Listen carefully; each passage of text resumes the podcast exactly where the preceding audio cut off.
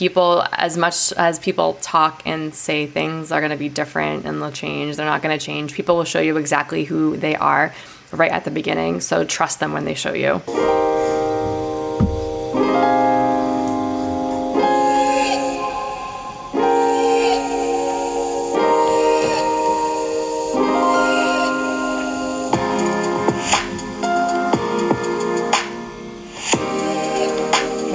Everyone. It's Renee. Welcome back to the Bloom From Within podcast, where we talk about all things balance and intentional living. If you're new here, welcome. Thank you so much for tuning in. And if you are a repeat listener, thank you again for all the support that you've been giving me for the entire life of this podcast. I really appreciate it. So I kind of have a little bit of like a treat for you guys today, or I guess like what I think is a treat. We'll see. Um, but I know this is like more of obviously like a wellness focused podcast, but I have like sprinkled in a couple episodes here and there that have to do more so with like dating and how that can kind of like reflect back to your like wellness and well being. And I've always gotten a lot of like positive feedback on this episode. So I thought, why not do another one? And this is actually inspired from like a conversation that I had with one of my friends recently, just about like some red flags that they've been seeing in people they've been dating. So I thought, why not? I'll come on the pod. I will talk about some of the red flags that I have seen in my dating life. And I'll even tell you some stories, some real life stories about some of the people that I've met on dating apps and, you know, like the red flags that I saw in them. And then ultimately what the lesson was from them. Because even when things don't work out with dating, it's totally fine because every single person that you meet, it's literally a lesson if if anything like majority of the people that you're going to come across they're not going to it's not going to work out with them and that's okay. But if you can just approach every situation from a positive mindset and figure out either like what you learned from them or what the lesson was or what did you have to experience in order to grow into a better person. So buckle up and get ready to go. We're just going to get right into it. I actually had to do like a little bit of research before i started recording this. I i literally had to go onto my instagram and make sure that like none of these guys follow me anymore because like god forbid one of them like listen to the pod and then like heard it because I know that some of them used to. So I did my research and we're good. We're in the clear, hopefully, unless they're on some like weird fake profiles, which some of them, some of these people I wouldn't put past them, but that's okay. So all of these different experiences have really happened over the course of like the past year and a half. Like some of them, my encounter with them was like a very, very long time ago, but it's just the experience are just so like ingrained into my being now that like I just need to talk about it. All right. So the very first red flag that I had the opportunity to to experience was just somebody being very forward and very affectionate very very early on in the dating phase this one um, gentleman in particular I'm, I'm, trying to be very nice if you guys can't hear the word choices that i'm making. This one guy i met him very very very early on into like my my single phase dating phase. So this was like just about like a year and like a handful of months ago. I met him on hinge um, where i've met honestly all these guys. So i'll just state that once. But we matched and like he wasn't exactly the guy I would normally go for, but it was fine. His like prompts I remember were like pretty good and it gave like enough information for me to like feel like comfortable at least like matching with him. Immediately he's he's messaging me like calling me all of these like cute names. And I honestly at first like while we were like talking on the app, I didn't think anything of it because you get those messages all the time where it's like, "Hey cutie, hey beautiful," like all that stuff. You get that all the time. So I didn't think anything of it like whatever. And then eventually like our conversation progresses off the app and we're, you know, like we exchange phone numbers and we would text throughout the day and uh, we would talk on the phone a lot. But even after all this time passed, he was still calling me all of those like pet names like, hey babe, hey beautiful. Like every morning I would get like a hey beautiful text. Every night I would get a good night beautiful text. And I'm just like, dude, like it just became a lot. Honestly, I'm like, this was all happening before we even met in person. And spoiler alert, I never even ended up meeting this guy. All of the affection, so early on was just so overbearing for me. And it just, it, it didn't sit right. Like it just felt like something was wrong. I just didn't understand how somebody could just be so like lovey dovey towards someone like so early on, like literally before I even met this guy. So we had plans to meet. He planned this like really nice restaurant, this like Italian I don't know, like an Italian restaurant up in New Hampshire. And it was like a couple days before the date, and we were talking on the phone, and it just didn't feel right. And there was this one story in particular that he was explaining how he likes to put like hot sauce and like all these different things in his ramen noodles. And I remember just like giving out a little giggle, like it really was not anything serious. And he just like snapped. I had never in my life heard anybody get so upset over somebody laughing. He literally said to me, Renee, don't try to change me. And I was like, what? I'm like, dude, I don't care if you put hot sauce in your ramen noodles. Like, that's not a deal breaker. Like, who gives a crap? Now that I'm just like talking about this out loud, I'm realizing how ridiculous I sound that I'm, I'm literally, I literally got into a fight with a man over hot sauce and ramen noodles. Like, I am literally like shook right now. And I'm kind of like laughing to myself all over again that like this was actually a thing. But it was just like that reaction. And it was so blinding because of the way that he was just so affectionate so early on with all of like the baby names and the beautifuls and the sweeties and the babe. And i'm just like so all of that was probably some like front some sort of way to like hide something deep like within him i guess. The lesson with that one was to trust your gut. Like if something does not feel right and something feels off or wrong, but you can't exactly put your finger on it, just trust that your intuition and your instinct is telling you everything that you need to know. If something doesn't feel right, it probably isn't. All right, the next red flag that I have learned is that if your date tells you that he treats his friends poorly, he's probably going to treat you poorly. So I went out with this guy. This was probably like last summer. Um, he actually, it was super nice. He lived kind of far away, but he drove all the way down to like my town and we got brunch in the like the town center. It was like actually pretty cute. Got along pretty well. It was super funny. He had me laughing the whole time, like super engaging. But he, one, actually, this is probably another red flag. He told me how much money he made like immediately, and that, that was kind of weird. Um, but two, and the the red flag that I want to highlight is that he was always like telling stories and about his friends and his like roommates and like coworkers. And in this story, he was always like either yelling at someone or he was like telling someone off or he was just like, it was just like a constant string and like this like continuous action of him treating somebody else like poorly. And that was just like the biggest red flag in my mind because I'm like, okay, you treat like almost everybody in your life bad. Like, what makes me any different? So, the lesson from this one is that insecurities are loud and confidence is quiet. People who are insecure, they are always going to be the ones who are constantly trying to put people down. And it's really just to like hide and mask their own insecurities and not make them as like evident as they want them to be. And now that like I'm thinking back to it, him just like throwing a salary at me within the first like 10 minutes of us meeting, like that was obviously his insecurities speaking loud as well. Because like who cares? Like who needs to know how much money you make? I don't. It's not gonna make me like you more. It literally has no effect on me. So that was my one and only date with him. Although he did reach out to me later on and asked for a second chance, but of course it was a heck no. All right, so the next red flag that I learned during my dating experiences um, is that if they cancel plans, like that is a huge red flag.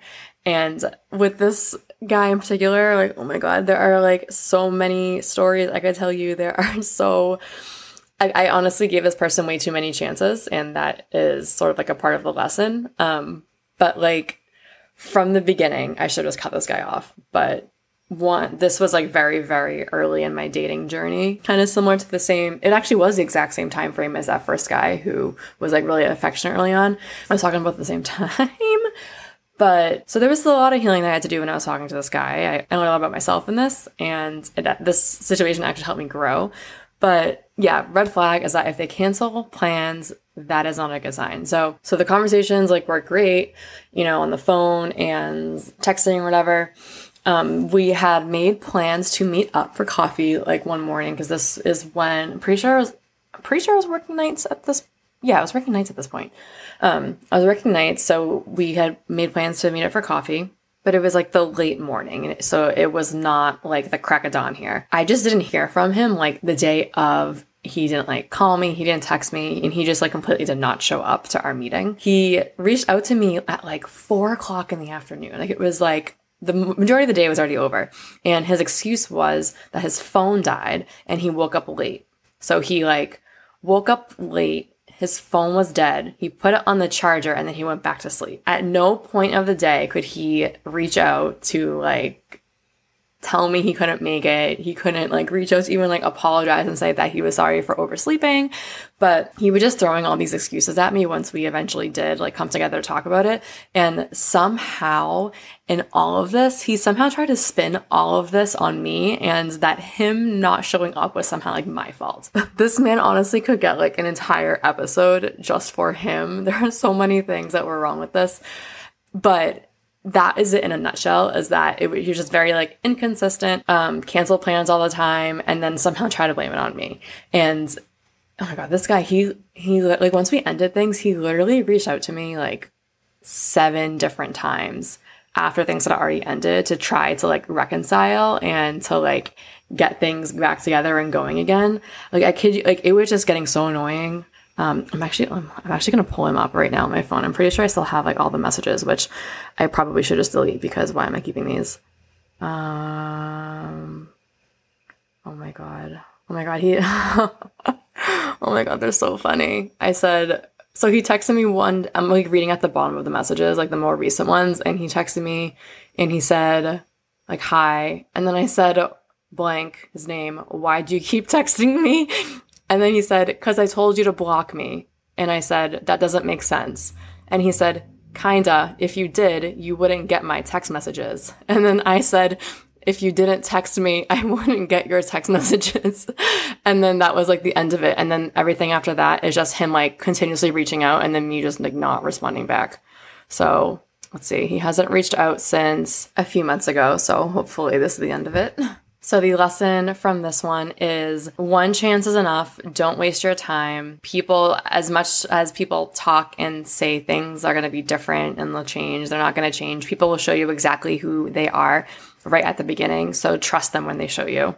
And then the last red flag that I'm going to touch on in today's episode that I learned is that it's a red flag if they don't completely accept your life in its entirety. So, all of the people in your life, all of the things that you enjoy to do, if they don't accept every single part of you, no matter what that entails, then that's a red flag. And it's, and it's more than likely not going to work out. And I was able to experience this red flag through this guy that I was dating. We were, we went on several dates. Um, it was definitely like progressing. And this guy, honestly, on paper he was great. He was it was he was fantastic actually. He had a really great job. He had this really cool apartment in Boston. He could like take care of himself. He was very kind. He was very funny. We got along. It was honestly like I was spending time with my best friend. I always felt like very safe and very like seen with him and I felt like I could always be my like authentic self. But there was one thing that always sort of just like created this dark cloud over our interactions and as like all of you should know. I, I've spoken about him many times on this podcast, but I have a son, and obviously having a child comes with him having a father. And as much as this guy that I was seeing would say that he was like totally accepting of the situation, like he would always make small like comments or or do things where like I knew that subconsciously he wasn't okay with it and he wasn't okay with the fact that like my son's father is still in my life. And at the end of the day, my son is the most important person to me on this planet, and I'm going to always be doing what makes my son happy and what makes him live his best life. And if that's obviously keeping in touch with his father, I'm going to do that because that's what my son wants. My son wants his dad in his life. So this guy that I was dating, just like I said, he definitely could not accept that. He thought it was like strange when I would mention my ex's family or saying that I was going to make plans to see them. Like he didn't understand how I would want to like still intertwine those parts of my life. And he definitely was not comfortable with it. So it created like a huge wedge because the person that I'm seeing, like they need to be okay with that part of my life because that's never going to go away. My son is always going to have his dad in his life. I'm always going to be connected to that family in some way because I want to make sure that I'm still present and I can still maintain those relationships for my son. So that was a lot.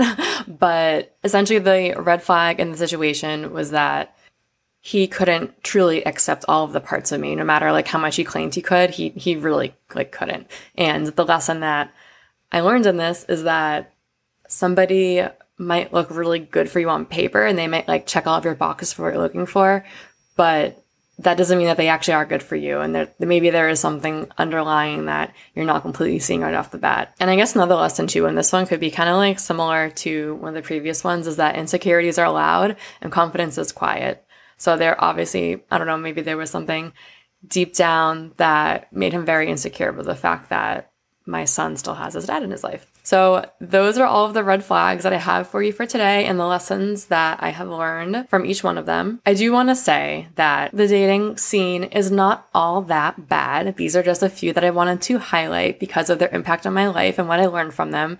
However, there have been many, many other people who I have thoroughly enjoyed connecting with and talking to and learning from them, and that not everybody out there on dating apps are bad. You kind of just have to like weed through some of the people. And honestly, bad is honestly a really poor way to explain them too. Like, nobody is bad, nobody is innately bad. I think we all want to be good people. Sometimes we're just blocked and we're not exactly aware of what makes us like blocked and we're not exactly like conscious of the things that we're doing and the things that we're saying and how it might affect somebody or how something from our past is like creating those different uh, situations. So again, thank you so much for listening. If anything that I said either, I don't know, like helped you or made you aware of something that you're experiencing, or maybe something that I said sparked a light bulb in your brain, and maybe there's like a friend that you can, you know, pass this episode along to to have them listen. I would appreciate it so, so much. As always, take a screenshot, let me know that you listened, share it on your Instagram stories. I'd love to hear what you guys have to say and what you think about some of these like really crazy, probably a little bit of overshare stories that